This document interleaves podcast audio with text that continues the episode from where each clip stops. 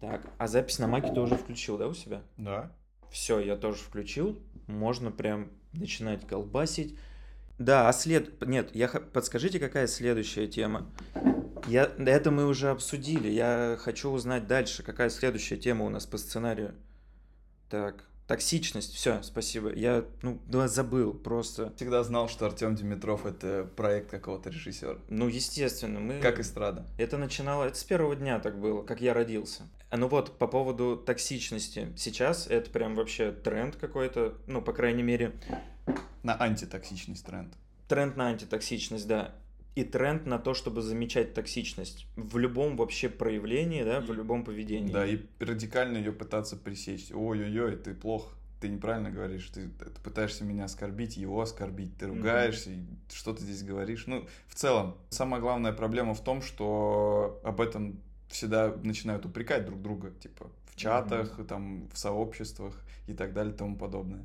И если вот эти диалоги еще почитать, когда люди замечают какую-то токсичность, то есть, может быть, там действительно есть, ну, какая-то маленькая доля, но из-за mm-hmm. того, то, что они на это обращают больше внимания, вообще не замечают ничего другого. Да? Ну да, разговор начинается о том, что кто-то кому-то не так что-то сказал, а не о, ну, о форме, а не о сути. Да, да. О, это вообще отличное замечание. То, что именно о форме. То есть люди обращают внимание на то, как им говорят, вместо того, чтобы обращать внимание на то, о чем им говорят. Mm-hmm. Ведь даже, ну, понятно, да, может быть такого уровня токсичность, где пользы никакой нет. Угу. Это мы не обсуждаем.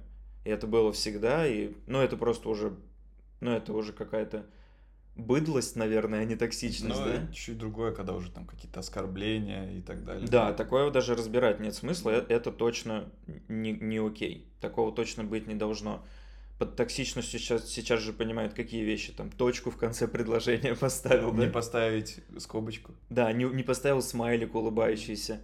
То есть, если ты просто с человеком разговариваешь даже не серьезно, да, а просто нейтрально. Разговариваешь нейтрально, и это уже как будто ты с каким-то наездом. Ну да, да, да.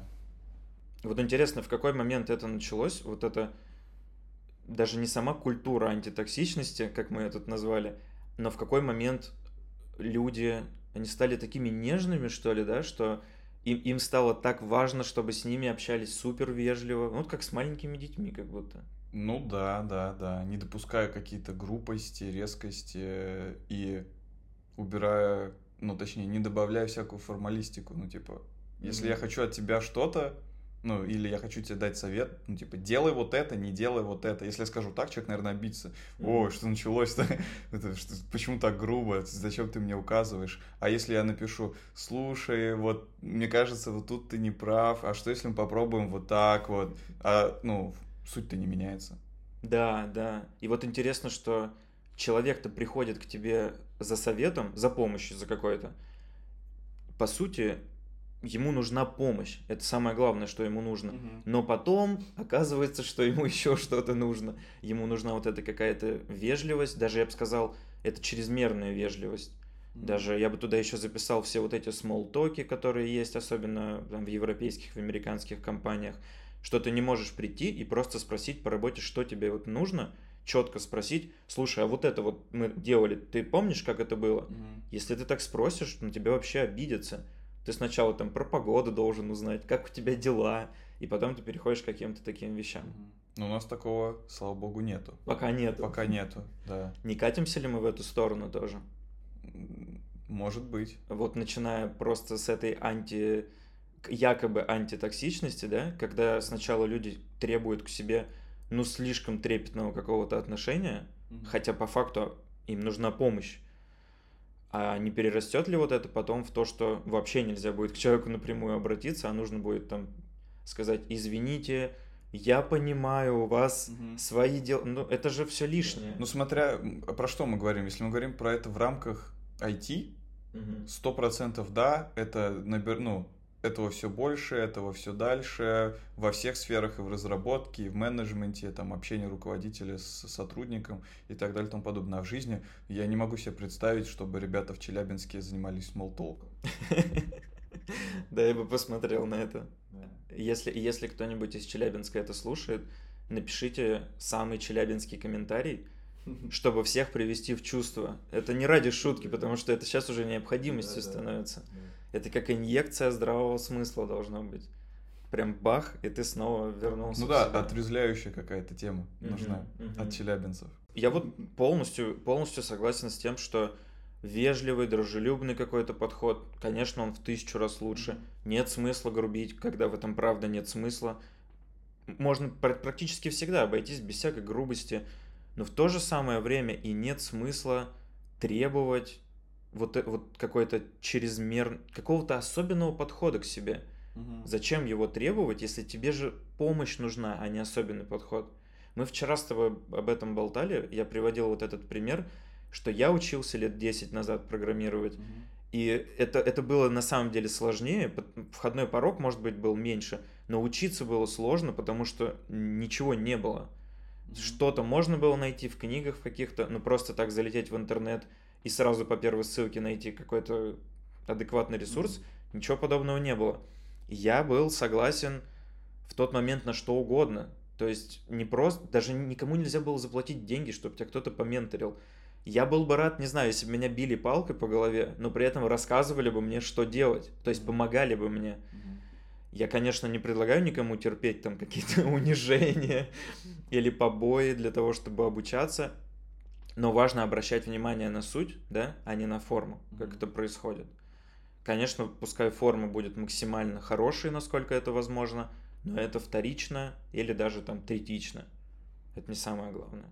Это я связываю с э, доступностью информации в IT в целом, что ее становится очень просто получить практически любую. Ну, если мы говорим о джунах особенно, об обучении, о вкатывании, да даже о каком-то выше уровнем даже на работе. Ну, там, на, во фронте уж точно, там 90% задач, они не требуют там сверхнавыков э, каких-то. Mm-hmm. Э, то есть ты чтением там документации, общение с коллегами, набивание опыта, там, ну, крайний случай там просмотр каких-нибудь конференций, узких тем, набираешь опыт. А в целом информация получается очень легко. И, по, потому, и поэтому из того, что ее очень легко получить, очень много людей приходят в надежде ее очень легко получить. И они принимают это как данное. Ну, типа, окей, сейчас я приду, мне расскажут, меня научат. И они, ну, ждут этого, что их расскажут, научат и так далее. И об этом пишут в курсах, что все просто, мы вас всему научим. И при первой неудаче слетают просто потому, что они ждут вот такого отношения к себе супер мягкого какого-то. Что с ними будут прям нянчиться. Нянчиться, все им объяснять, рассказывать и так далее. Вот. А им даже сейчас, хорошему разработчику один из важнейших навыков это просто выгрызать себе информацию. Причем даже, может, не хорошего разработчика, а вообще жизнеспособного разработчика. Да? Ну да, да, у которого не будет там стагнации какой-то сильно долгой. То есть получается, что профессия становится массовой, и от этого мы получаем еще вот эти все дополнительные проблемы. В профессию идут Раньше в программирование, получается, шли в основном энтузиасты, угу. даже только энтузиасты, можно сказать не было программистов джунов, можно сказать, все программисты были сеньорами, потому что если ты, ну, раньше имеется в виду, даже 15 лет назад, да, не берем прям сильно далекие расстояния, вот 15 лет назад, даже 10 лет назад, тебе нужно было быть изначально уже очень самостоятельным, тебе нужно было больше половины информации искать самому, никто тебе ее на блюдечке не подавал, Соответственно, это было таким фильтром, и в профессию попадали только самостоятельные люди. Энтузиасты. Которые готовы, вот как ты говоришь, прям вгрызаться, чтобы получить какую-то информацию. Угу. И их явно меньше волновала форма. Угу. Им было важно научиться программировать. Они все остальное не замечали, ну, ну, либо там замечали, но уже на каком-то втором-третьем плане могли это отсекать ради того, чтобы научиться программированию. Да, сто процентов. Значит, дальше будет хуже. Смотря что такое хуже. Хуже для кого? Э, хуже, да для всех получается, ведь если, если так просуждать, ведь повышаются не требования к обучению, да, а точнее люди повышают эти требования, но они не понимают, что тем самым они как раз упускают суть. Угу. То есть они хотят... Сейчас же очень много всяких предложений там среди курсов тех же самых. Безумное количество. Кто-то говорит тебе, мы вот в игровой форме будем вас обучать. Ну вот это куда вообще заведет программиста? Я понимаю, можно в игровой форме там обучаться, можно ребенка в игровой форме обучать английскому языку. Наверное, это круто. Ему правда будет интереснее, у него от этого будет лучше получаться. Но когда мы тащим такие вещи такую сферу, как программирование, где ты не можешь быть не самостоятельным, то мы заранее, получается, уже не самостоятельным людям говорим, да, у вас тоже получится, потому что мы вот с вами будем нянчиться, соответственно, приходите, и вот этот входной фильтр уже давно сломался. Профессия становится массовой, в нее идут все, в нее идут не самостоятельные люди, в том числе люди, которые не энтузиасты, много кто идет в программирование тупо из-за денег. Ну, это нормально. Это, это неплохо, да, опять же. Идти куда-то просто ради того, чтобы зарабатывать деньги, это неплохо. Угу. Ничего в этом плохого нет. Работа, в общем-то, и подразумевает заработок денег. Но вот этот вот сам фильтр или сломался, или ослаб, потому что в программирование начали идти по самым разным причинам, кроме самого программирования. Угу. И вот это вряд ли хорошо для самой сферы. Ну. Или хорошо. Я думаю, это хорошо. Нет, ладно, я не думаю, что это ни хорошо, ни плохо. У меня нет конкретного и ответа, и вообще позиции по этому поводу. Единственное, что меня беспокоит, чтобы не, не уменьшилось количество энтузиастов из-за этого. Ну, то есть любая попса не привлекает задротов. Ну, если, mm-hmm. если очень коротко, да, и грубо. Mm-hmm. А... О, это так токсично, Егор. Да какой-то есть шарм всегда у какой-то узкой теме, у темы всегда разбираться. Вот я там, мы там десятером в мире знаем, как работает вот это, или мы там mm-hmm. кайфуем, мы вот там первые делаем вот это и так далее. Ну, то есть всегда от этого люди кайфуют.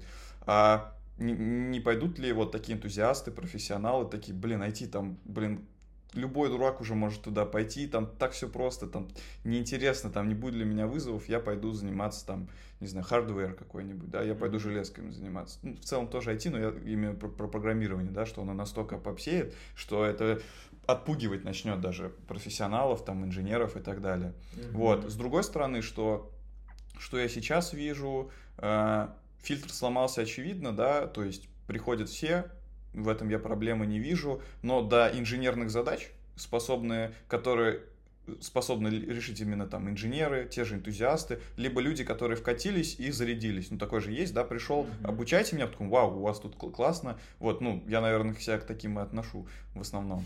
Хотя, нет, наверное, нет, все-таки я ближе к энтузиастам, но, как показал практика, сейчас я уже не программист. Ну, ладно, это другая. Но Короче, мне вот, э, вот это не пугает, потому что до инженерных задач добираются просто единицы. Наверное, те же люди, которые добрались бы до этого и 10 лет назад. Mm-hmm. С, там, с теми же желаниями, мотивациями там, и так далее. А э, задачи, например, для уровня людей, которым неинтересно, которые не готовы сами там выгрызать, становится все больше и больше, их кто-то нужен будет делать. А если их не будут делать эти люди, придется э, инженерам решать и инженерные задачи, и на реакте компоненты пилить. Угу, я понял. Теперь, теперь я понял, и мне как будто даже легче стало от этого. Получается, профессия стала массовой, и у нас действительно есть много таких, можно сказать, массовых задач, где инженеры не нужны. Ну, там, mm. ту же самую верстку какую-то делать, ну, на реакте делать какую-то верстку.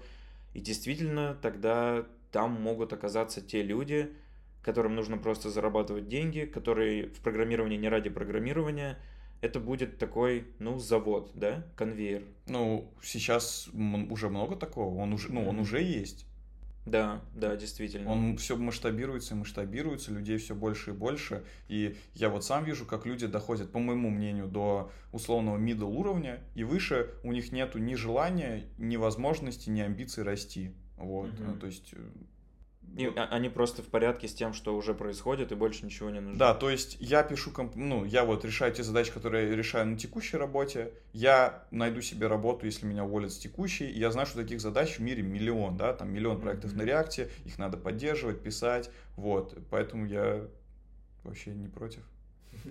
Да, я, только, я, я только за, на самом деле. Новые люди всегда прикольно.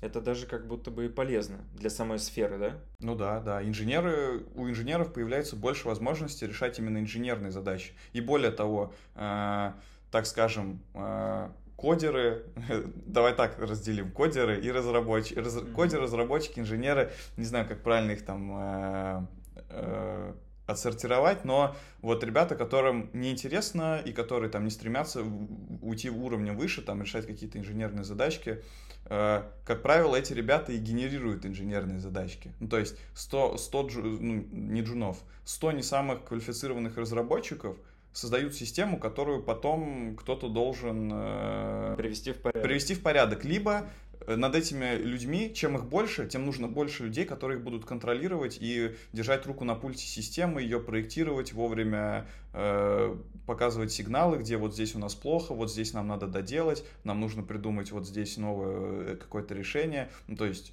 Mm-hmm. Я думаю, что инженерные позиции, они как есть, были и будут, и более того, не знаю, как было 10 лет назад, но вот условно там 3 года назад найти хорошего сеньора было просто бедой. Что сейчас найти хорошего сеньора, который будет решать именно инженерные, не попсовые задачи, это просто беда. Угу. Получается, прям не хотел эту аналогию проводить, но прям действительно так получается, что у нас выстраивается точно такая же иерархия, и разные такие же слои появляются, как где-нибудь в строительстве, угу. где есть на самом деле инженер, который может заниматься системами какими-то, может заниматься архитектурой, он точно знает, как все нужно сделать, но при этом он уже слишком умный, чтобы идти и класть кирпичи. Угу. И для этого уже появляются люди, которые как раз в строительстве тоже что-то понимают, но в основном готовы класть кирпичи, а дальше их уже никто не будет пускать, и за ними нужно следить. Угу. То есть как будто бы мы приходим к такому моменту, где среди программистов идет расслоение не просто там джун, middle и senior, а как раз на тех, кто готов собирать что-то по указанию других, угу. и в то же самое время энтузиасты не готовы уже заниматься с такими слишком прям ручными простыми делами, они хотят рассказывать остальным, как это делается, ну и наблюдать. Более того, об этом говорил Илья Климов, наверное, угу.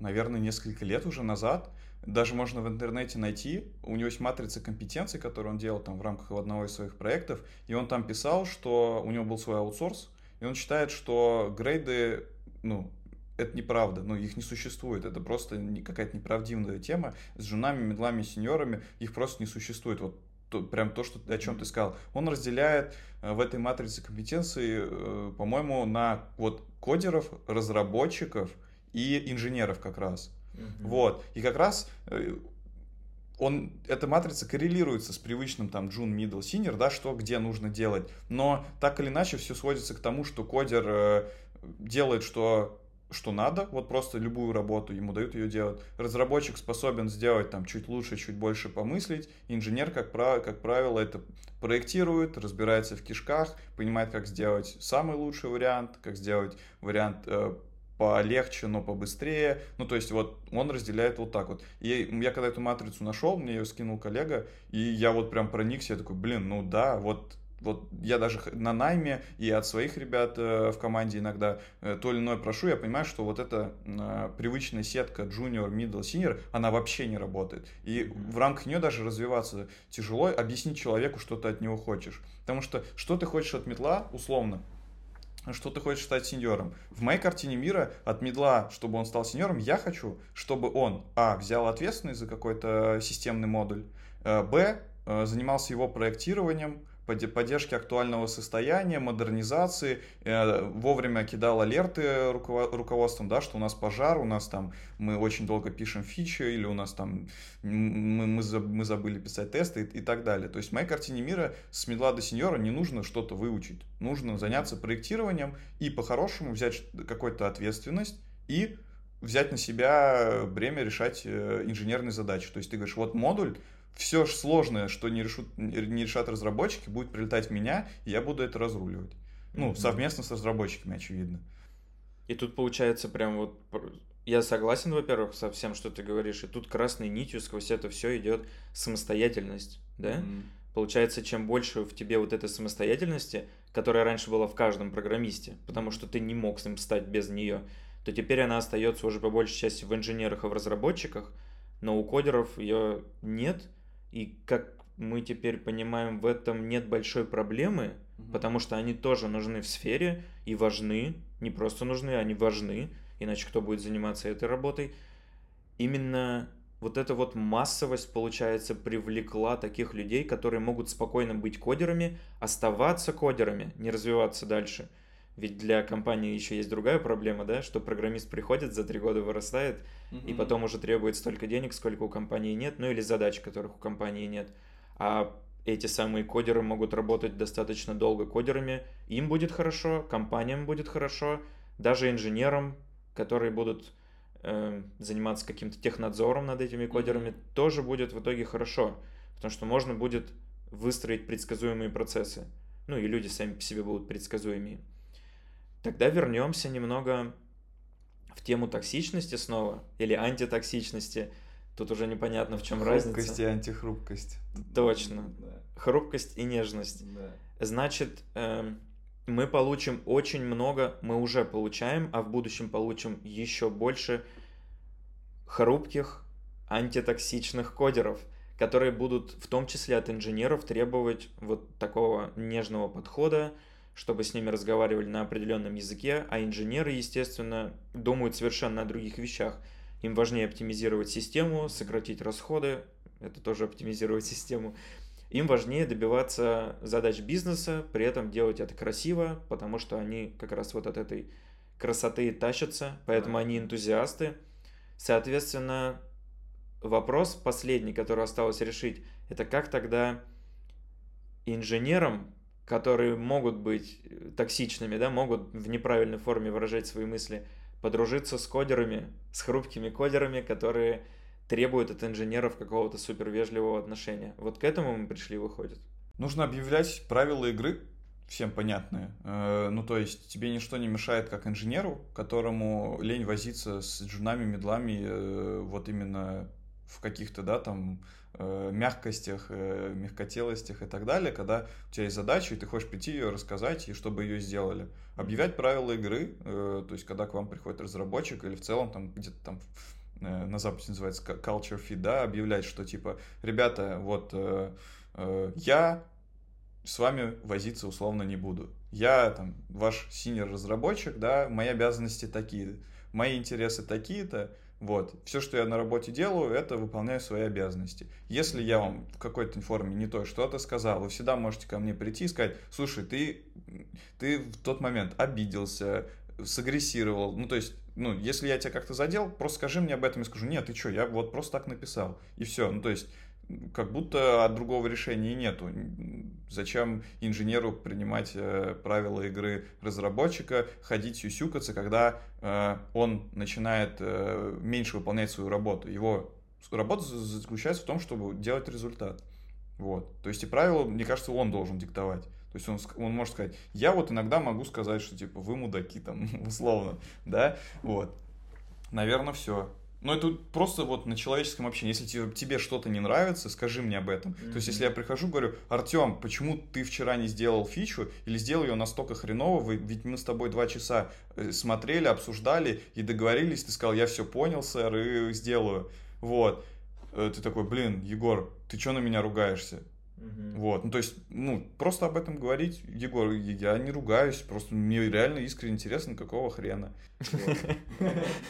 Я не ругаюсь, но какого хрена. Да, вот. Потому что люди разные, причем, если мы говорим про СНГ компании, у нас, особенно у мужчин, совершенно другой менталитет. И слава богу, что он такой именно в IT, потому что я вот именно мягкости в IT именно среди э, мужчин точно не встречал. Угу. Блин, я сейчас про мужчин наговорю. Сейчас это, я не это, туда. Это все надо вырезать. Я не туда пошел. Да, да.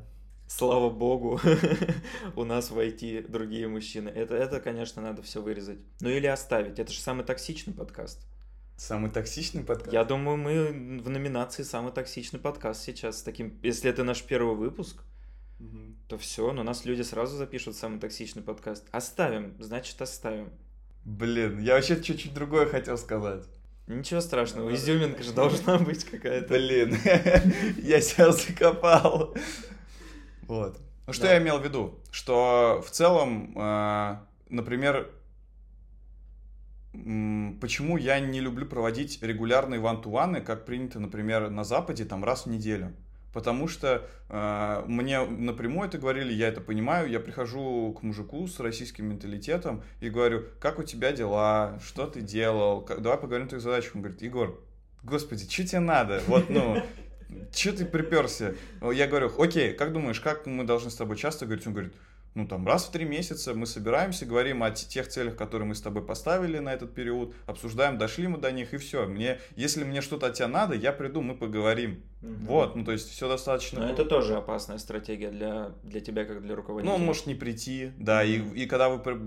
И созвон того через три месяца может не состояться, а может состояться созвон, привет, у меня а есть офер, поздно. я ухожу, да. Будет поздно. Думаю, как мне собрать мысли чтобы выразиться, чтобы никого не обидеть. Не, не переживай. Ну, во-первых, мы правда можем все вырезать спокойно, в том числе и людей, не согласных с нами. Короче, что я имел в виду? Тенденция к вот этой мягкости, антитоксичности определенно есть, определенно есть у всех, а сто процентов она есть в IT, в том числе в СНГ IT. Вот. Но, по моим наблюдениям, это связано с более молодыми ребятами. Там 25, mm-hmm. может, моложе. Ребята чуть постарше, они, может, даже не понимают этой темы, там, вот этой, что какая-то даже тенденция есть. То есть они в целом по погрубее и э, мне это нравится, что ну, с этим вообще проблем нету. Плюс у нас есть в России регионы, где люди в целом по-другому общаются. Ну, это же зависит от территории. В Америке так общаются, у нас так общаются. Mm-hmm. Поэтому, э, если там э, достаточно взрослый, э, там, лет 30 мужчина,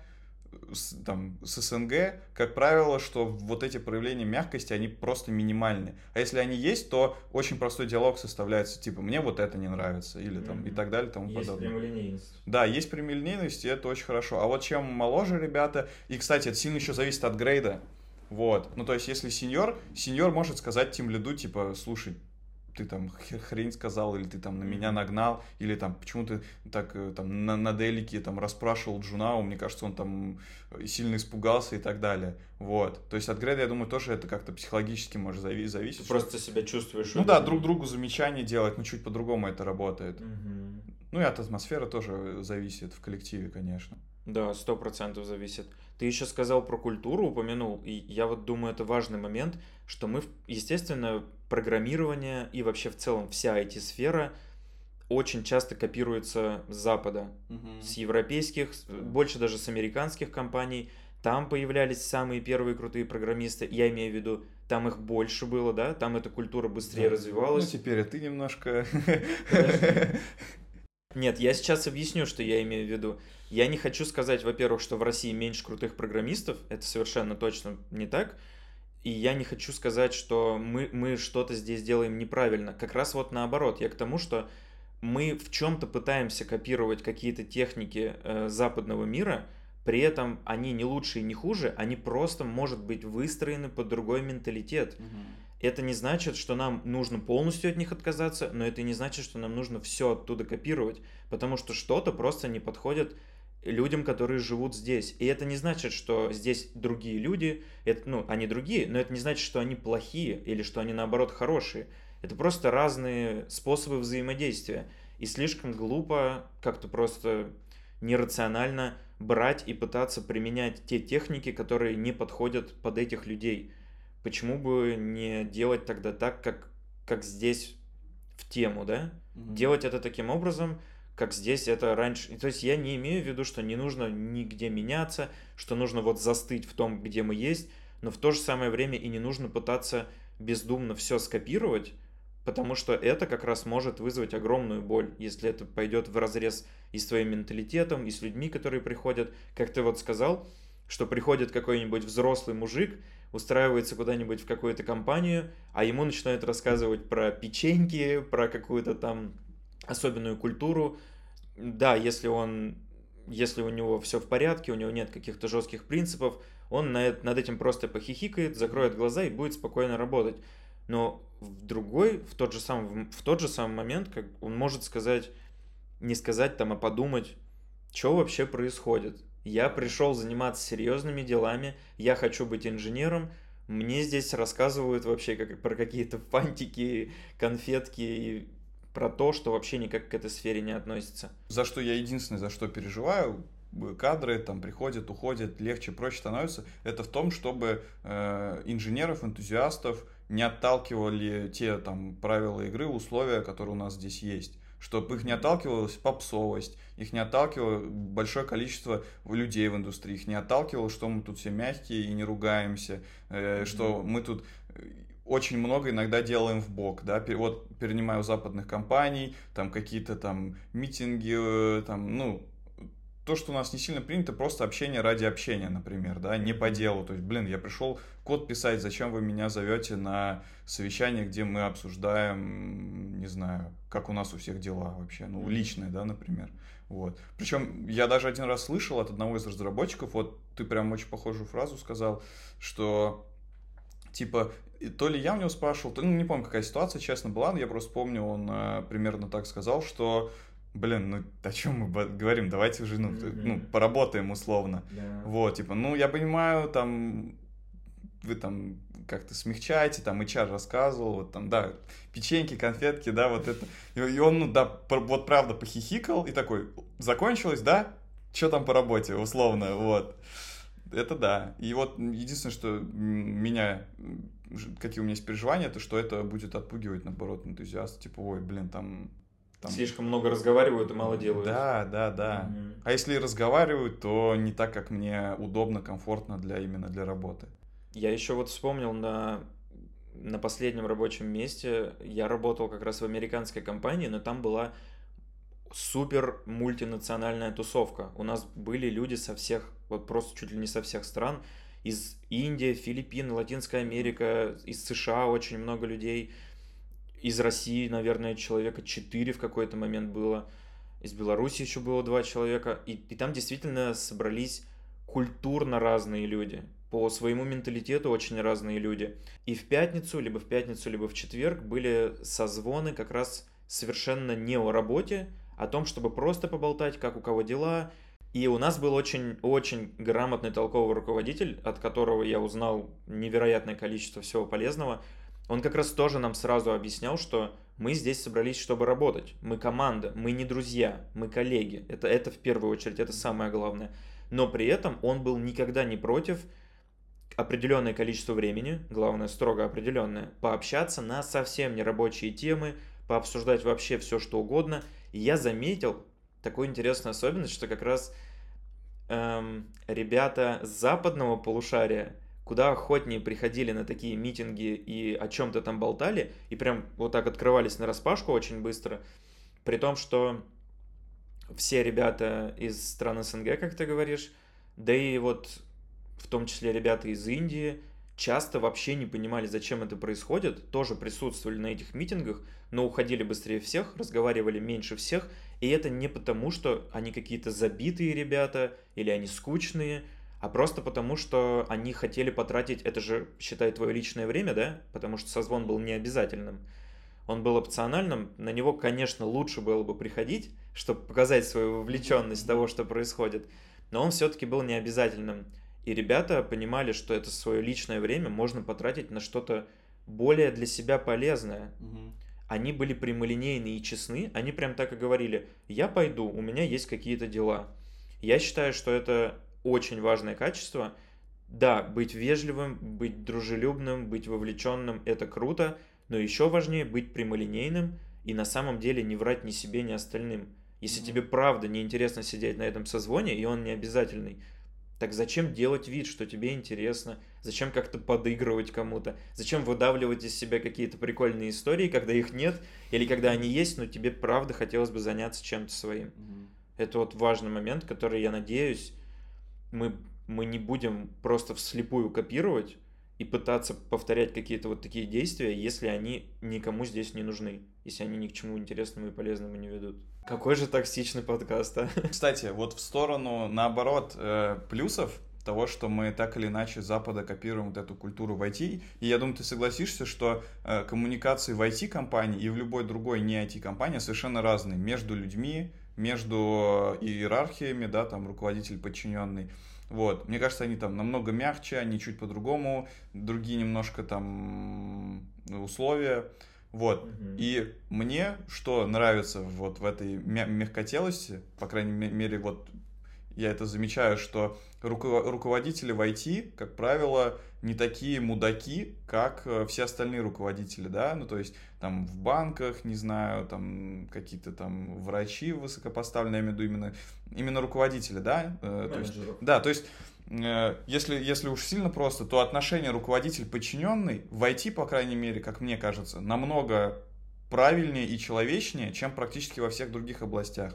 Там администратор и официант. Ну, то есть количество козлов и э, негатива, токсичности вот э, в отношении подчиненный руководитель в других сферах, оно колоссальное по сравнению с IT. То есть мы здесь очень мягкие, руководители у нас достаточно мягкие, есть, конечно, исключения, но вот это мне очень нравится, mm-hmm. что руководитель, подчиненный в IT, очень практически всегда такая эффективная связка без э, там возвышенностей, э, оскорблений и так далее и тому подобное. А если послушать истории э, там людей из других сфер, очень часто руководители допускают себе гораздо больше там токсичности, негатива, чем в IT, и они, как правило, сильно дальше от подчиненных, да, то есть даже если мы говорим, там, не знаю, про раб-строитель, он дальше, чем, э, например, лид и его разработчик. Вот, вот это мне очень нравится, что вот это руководитель подчиненный именно в разработке, то есть это разработчик лид, там пусть будет лид PM какой-нибудь, да, вот это, то есть мы не идем там C-level, вот это все добро, я не знаю, что там.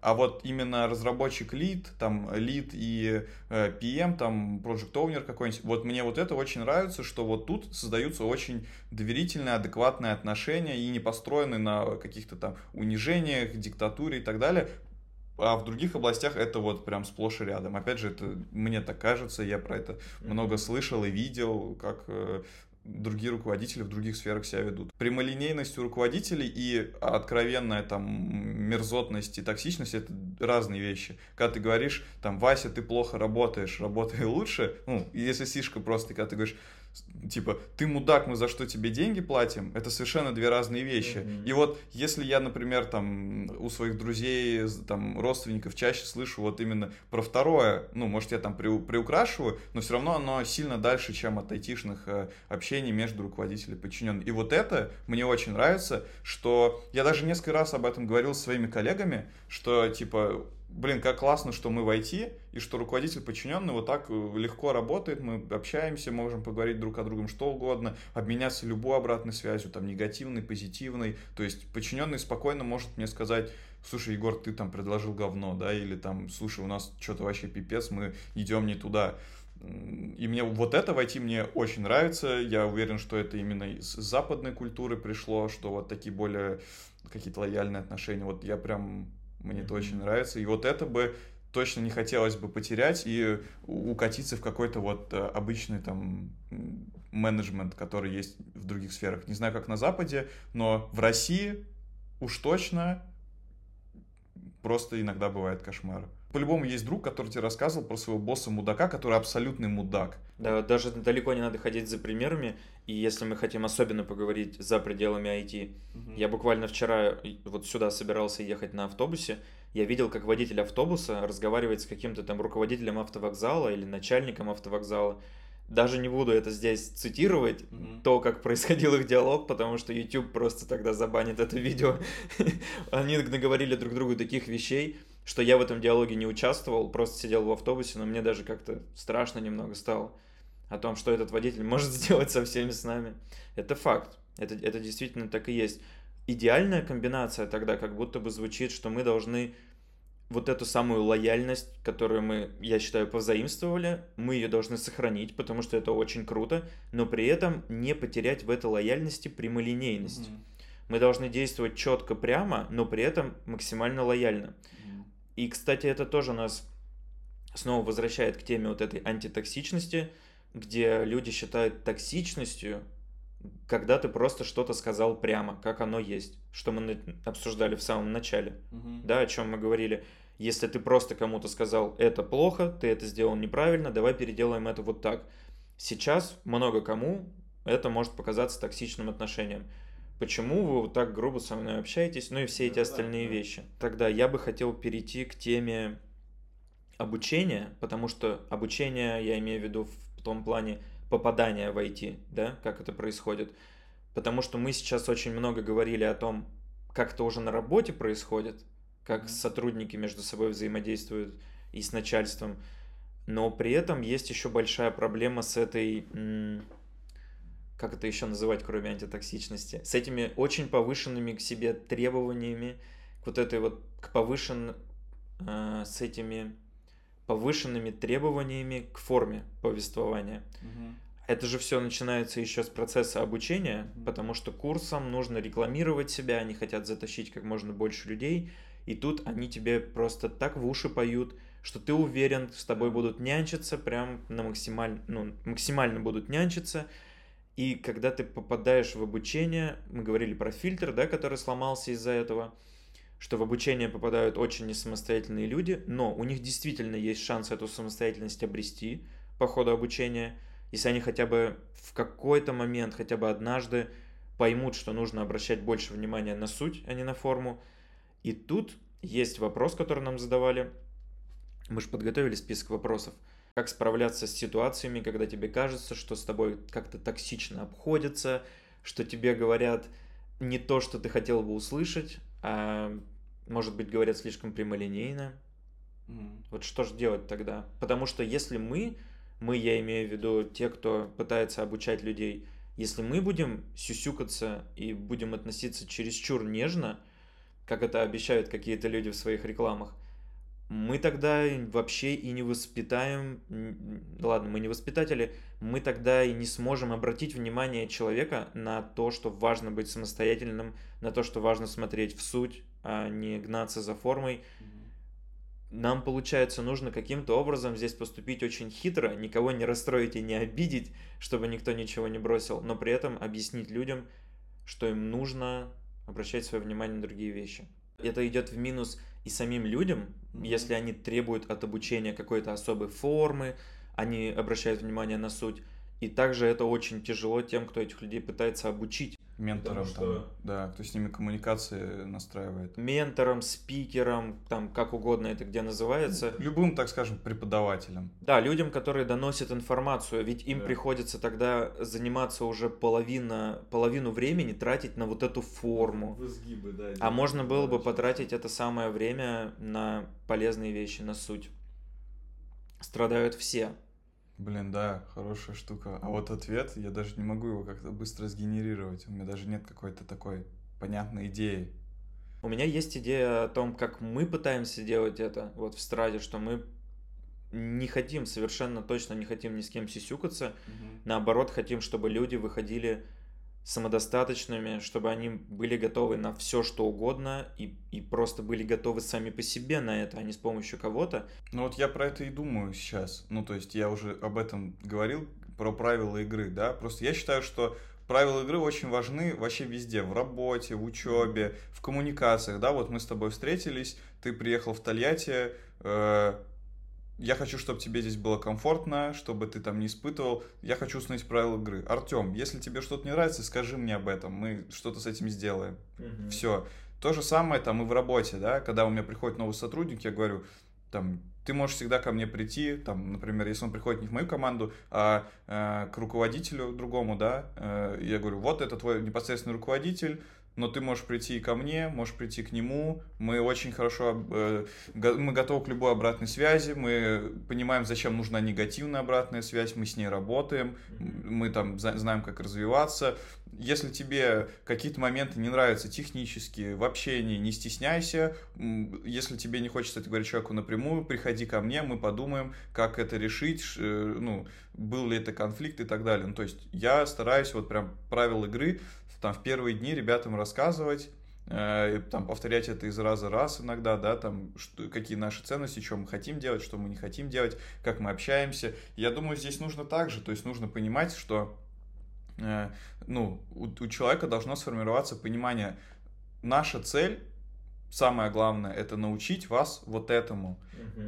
Если вы, если мы вам от- ответили, слишком прямо, я думаю, один из самых попсовых, это когда человек спрашивает вопрос, на, на ответ на который есть задание, да, и Мгм. если, например, ему написать, иди читай задание, грубовато, э, там, слушай, а этого нет в задании, мягко, или там, ты, ты, ты еще, или там вот пытаться вывернуться в узел, например, да, что-то еще написать. Я видел там иногда менторы выворачиваются в узел, сам я когда отвечал, да, то есть разные ситуации бывают. То есть вот объявить правила игры. Ребят, если это касается обучения и техники, мы будем с вами максимально прямолинейны. Но если вдруг вам где-то покажется, что мы перешли грань, где-то мы уже нагрубили, сообщите нам об этом в личку. Или там, вот почта, вот контакты, вы можете сюда написать, типа, Артем, вот такой-то ментор что-то мне нагрубил. Угу. Ты ему пишешь, да нет, он не имел в виду это, там, ну, вы можете разобрать конкретную ситуацию. То есть должен, должна, должна быть обратная связь, чтобы человек мог обратиться и сказать, и вы поняли, он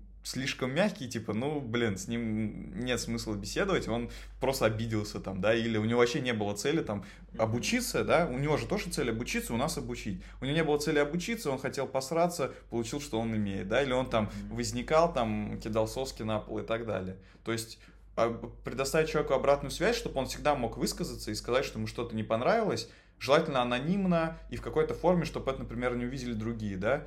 Э, это, наверное, первое. Второе, сказать об этом, что мы, ну, типа, наша цель — образование. И мы, все, что мы делаем, это максимально пытаемся ответить на ваши вопросы максимально прямолинейно и практично для вас. Вот. Ну, и от этого двигаться. Какие-то более конкретные я даже вот не могу себе представить. Ну, не давать никаких обещаний, самое главное, да, что мы вас будем обволакивать, э, пенку делать в ванне и так далее. Ну, то есть, ну, со стороны маркетинга, наверное, не очень круто, да, говорить, что мы там не будем с вами сюсюкаться. Но и зачем давать ложные обещания тоже? Нет, давать ложные обещания это, это вообще совершенно точно не нужно. Тут получается все действительно так, и даже действительно мы уже пытаемся все делать именно так. Есть другие сложности в том, что так пытаются делать далеко не все. И, и дело в том, что люди видят, люди, если выбирают даже какой-то один конкретный продукт, рекламу-то они видят самую разную, и у них все ожидания в итоге просто помещаются в какое-то одно место в голове.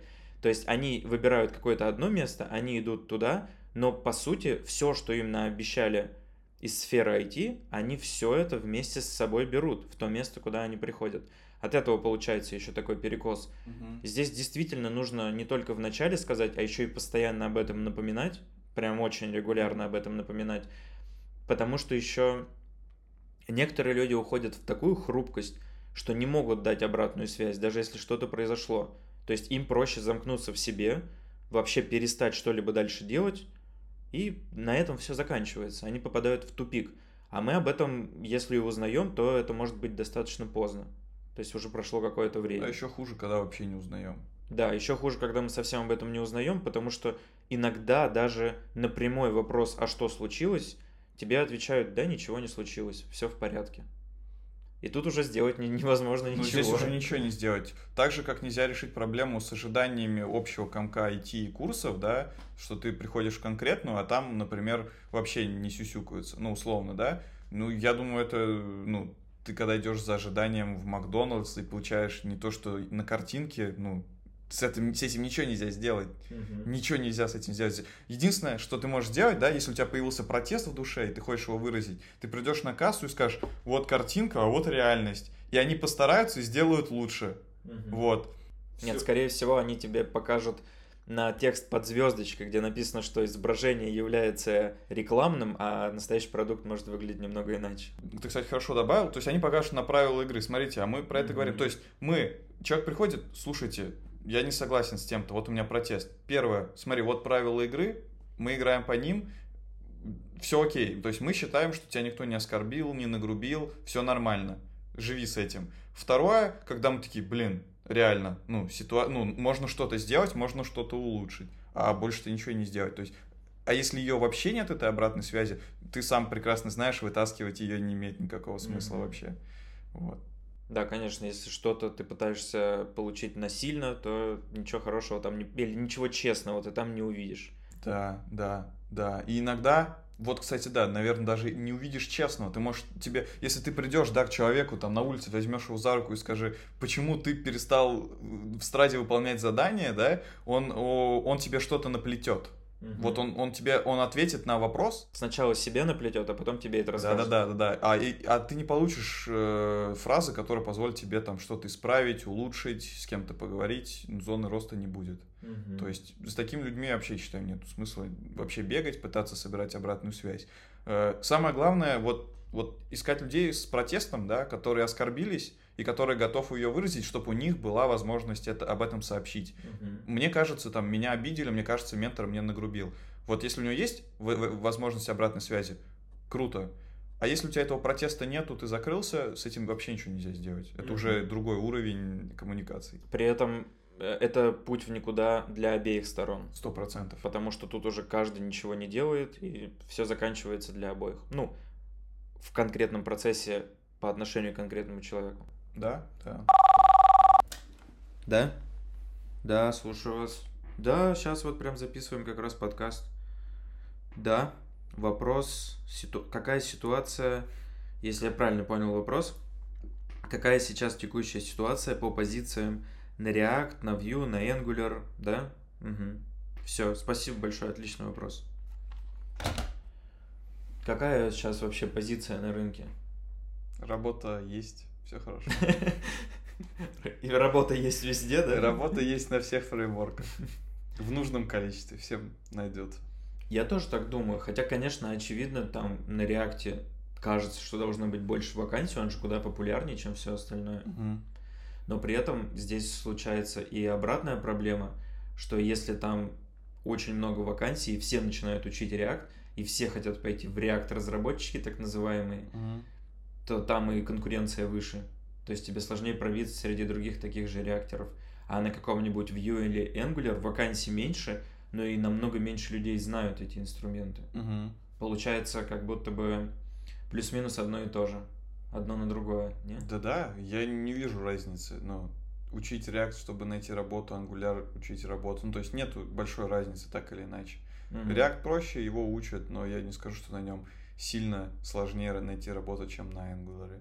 Вакансий, да, очевидно, там на Angular, на Vue их меньше. Мгм. Но и что?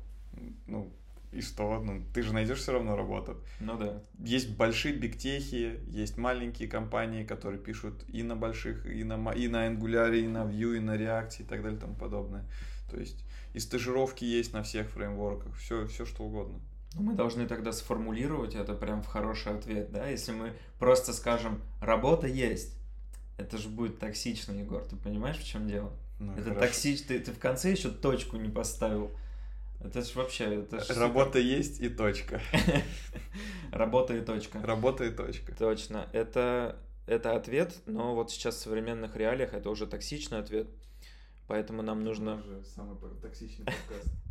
Мы можем, мы можем сказать так, что работа есть на каком угодно стеке, но надо свое внимание обращать не на то, да, где меньше или больше вакансий, не на то, где легче или сложнее залететь, а скорее на свои скиллы. Если у тебя со скиллами будет полный порядок, то ты вообще залетишь туда, где даже две с половиной вакансии. Конечно. В да. этом же главное. Да. Ну, если ты в себе уверен, у тебя есть чуть, например, расширенные сроки, я Мгм. не будет для тебя сверхцелью выучить первым фреймворком Angular, а не React или не Vue. То есть м, часто говорят, что Angular там сложнее. Да, он правда сложнее, но не прям, что он не залезет никогда тебе в голову и невозможно Мгм. его взять как, фрейм, как первый фреймворк. Возможно, залезет, чуть дольше у тебя это времени займет и все. И в то же самое время еще можно выучить React, а потом пойти и за пару недель спокойно понять Vue. Да, не все нюансы, не все тонкости, но для своей первой работы этого будет более чем достаточно. Да, то есть перекатиться с одного фреймворка в другой очень мало времени нужно. Из React во Vue вообще минимум, а перекатиться из React во, из, или из React, или из Vue в, в Angular чуть посложнее, но опять же это не катастрофа. Если есть хорошая база. Да. А если выучил только React и JavaScript, не знаешь, то уже, конечно, проблемы будут. Выучил только React, а JavaScript не знаешь. Современные Сурово. тенденции. Да. А что поделать? Сейчас уже вот, сейчас это норма. Мне понравилось React, а, JavaScript для React. Это прям как английский для путешествий. Ну типа того, да, но это же реалии. Минимум, минимум, минимум HTML, минимум CSS, минимум JS, желательно только те темы, которые нужны будут в React, и быстро-быстро-быстро React. И 25 пакетов из NPM. Вот Да. он успех. Да, и React. Но это мы уже прям начинаем про совсем технические вещи говорить. Фу. У нас же токсичный подкаст. Тогда, раз токсичный подкаст, скажу так. Если учить, то либо React, либо Angular. Vue как первый фреймворк говно. Отличный ответ.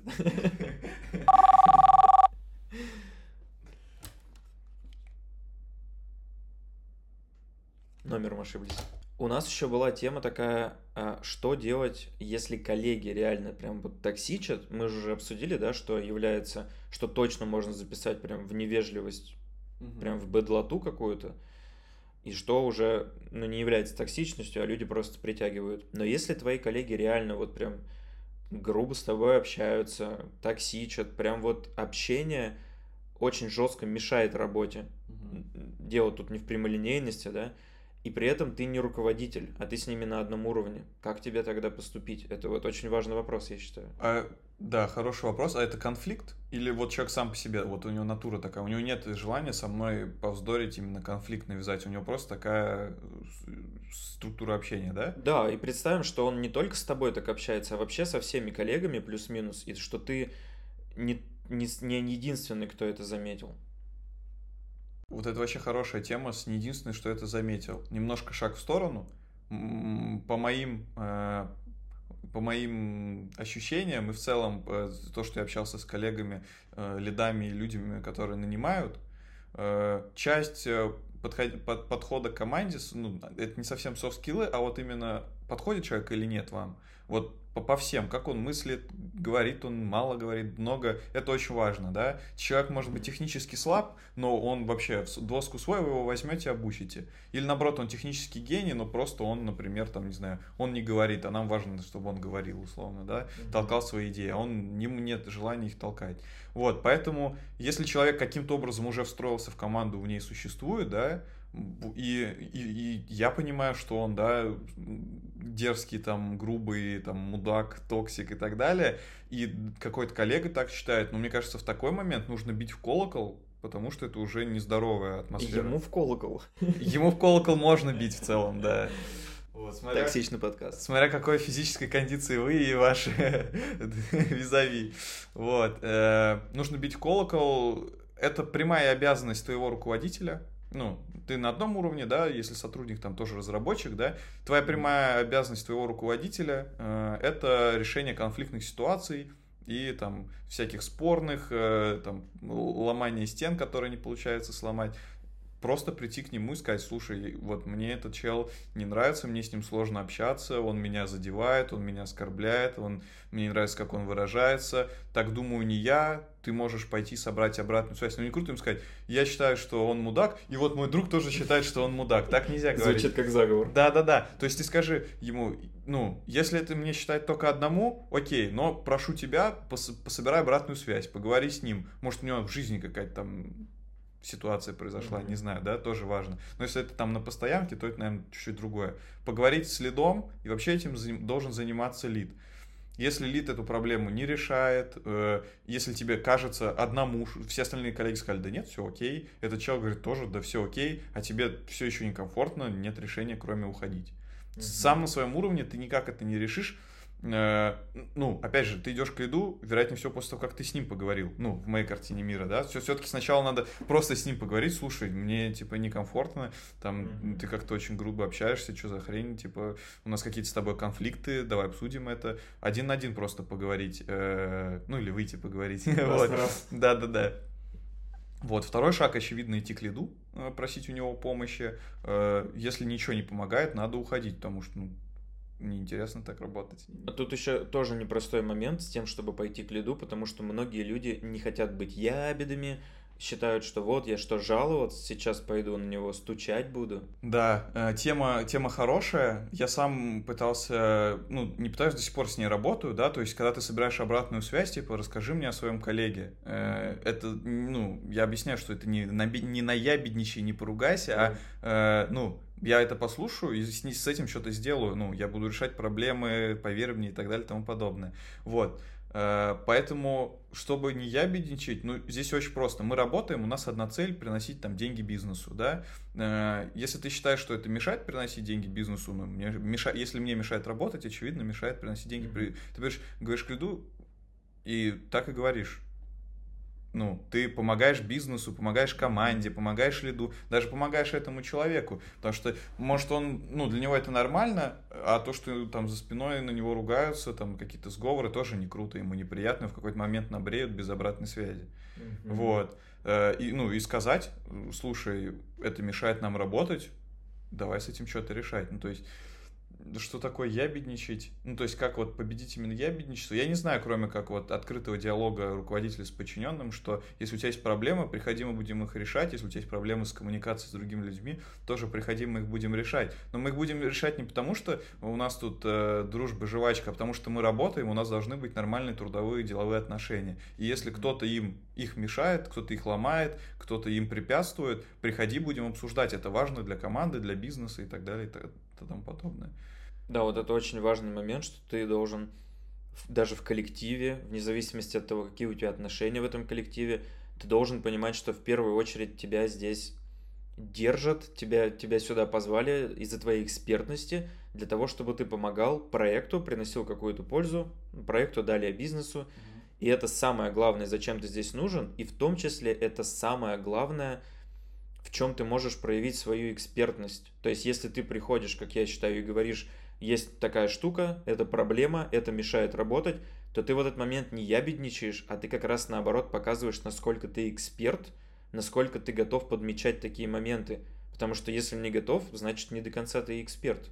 Значит, думаешь ты больше о том, как бы никто не решил, что я ябеда, а не о том, чтобы в проекте все было в порядке. А если ты четко нацелен на то, чтобы именно проект добивался своей цели, mm-hmm. у тебя тогда не будет мыслей про себя. То есть надо меньше думать про себя, когда ты разработчик, и больше тогда думать про проект, ну, в таких ситуациях. Да.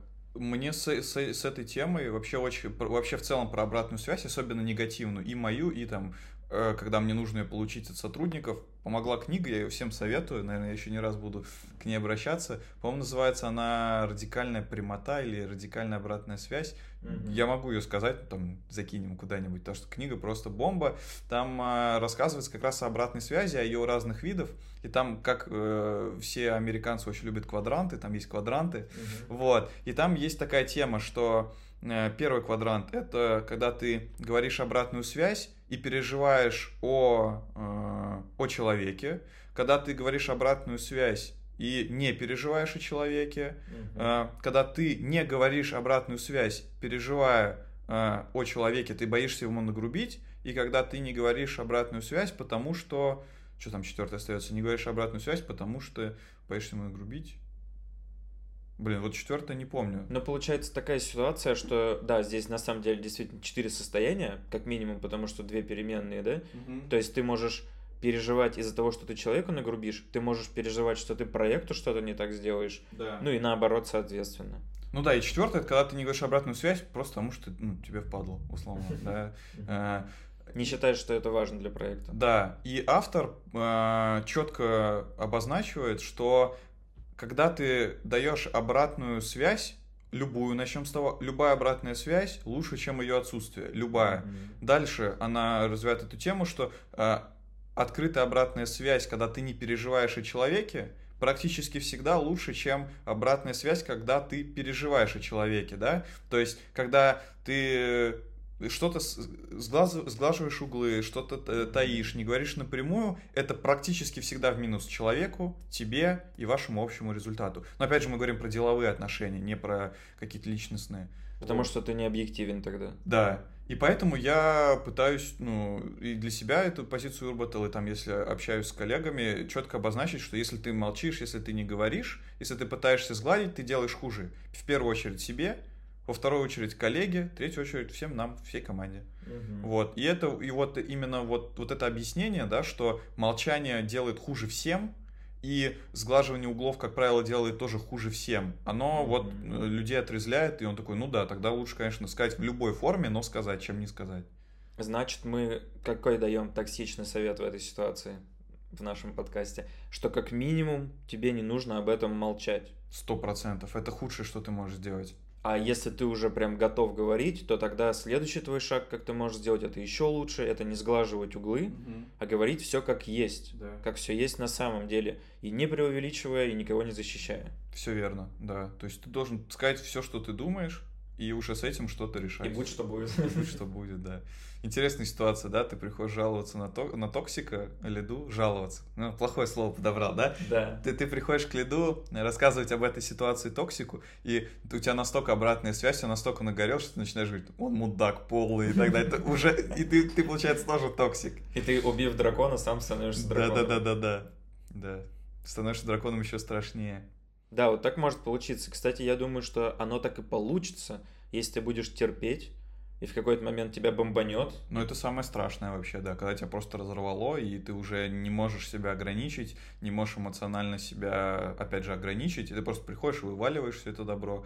Э, в лучшем случае ты просто покричал, поругался, в худшем случае э, ты просто ушел молча. Mm-hmm. Вот, собственно, в этой книге и есть пример, да, что почему лучше кричащий босс, тем, чем тот, который тебя просто увольняет. Потому что в первом случае смысл будет и будет толк и развитие для вас обоих и команды. Во втором случае ни, ни для кого вообще плюса не будет. Угу. Вы, есть проблема, вы на нее забили, не решаете, хуже этого ничего не может быть.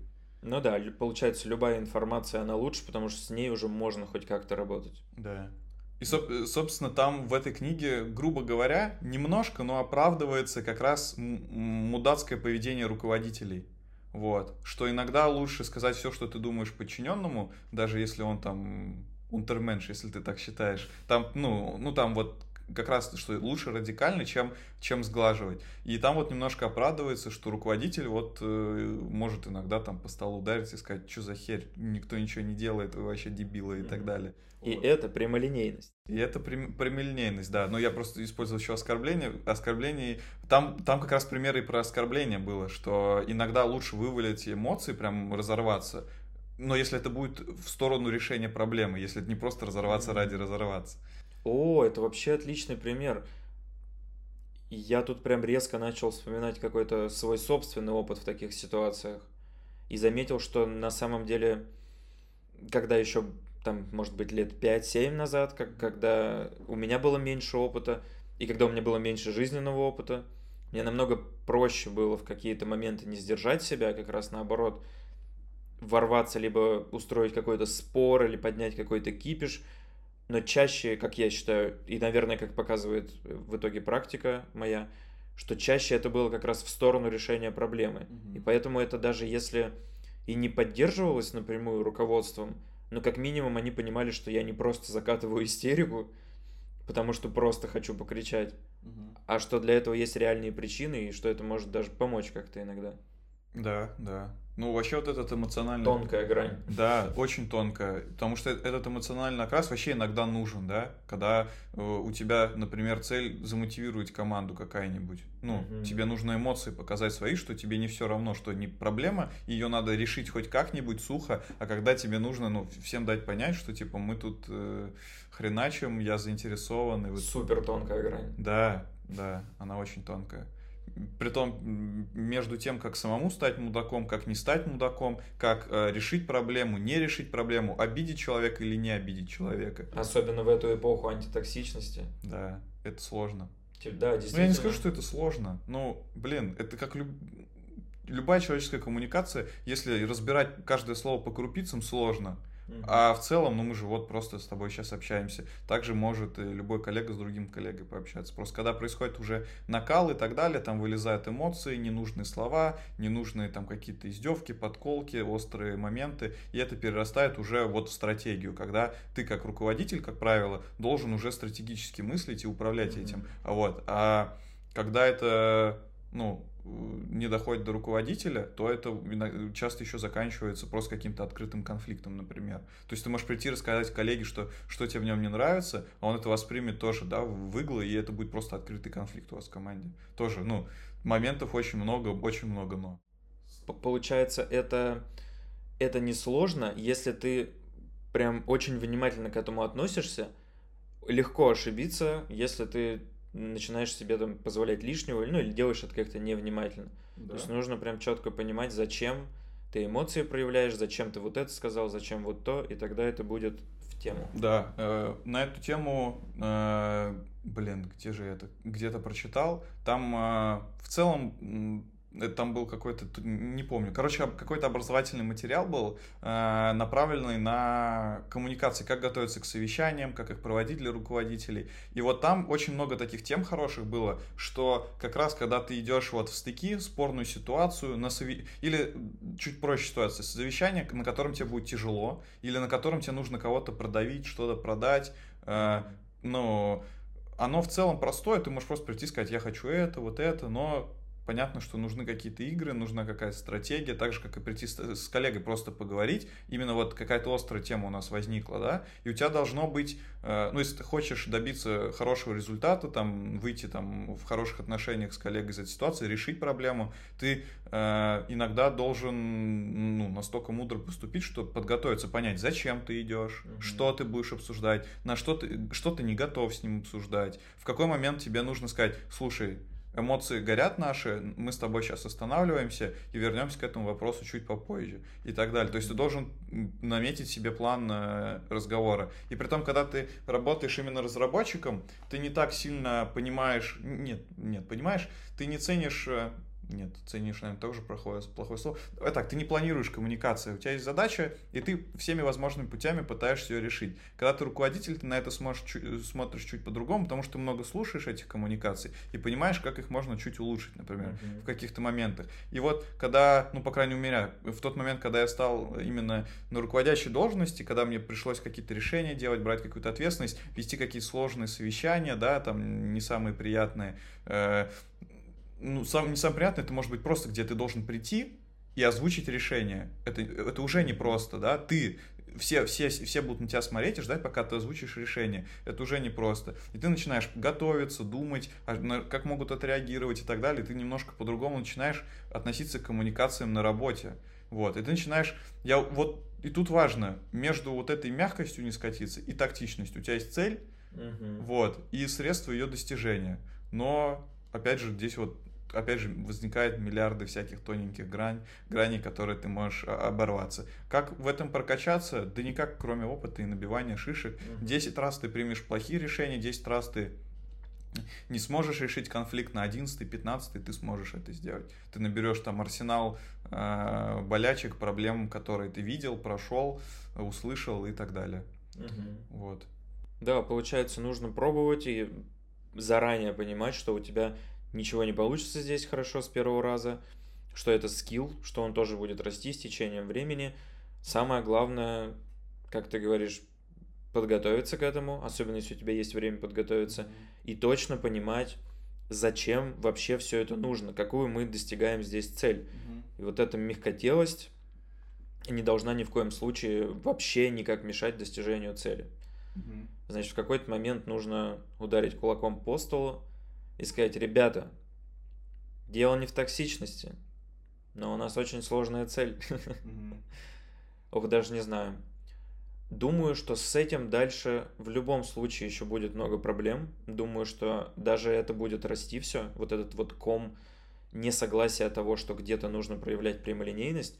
Но здорово, если действительно все руководители будут доносить правила игры, угу. если они будут объяснять, зачем эта прямолинейность, Потому что в диалоге, когда ты что-то человеку рассказываешь и объясняешь, уже намного меньше шансов, то, что он будет себя как-то странно вести, если он, пускай не помнит в этом моменте, да, как, как надо делать и зачем мы это делаем, но как минимум где-то у него может в голове стрельнуть, он может вспомнить, а, так это, это не просто на меня тут нагнать решили, это вот поэтому, поэтому и поэтому, это вот зачем.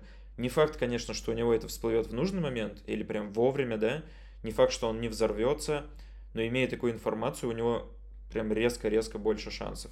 Да. Значит, нужно рассказывать. Ну, еще очень важно, если мы говорим э, ну, про наличие, ну, если есть какая-то иерархия, если ты рассказываешь про эти правила как руководитель, одно из самых важных, даже важнее, чем сами, сами эти правила, это показывать пример свой.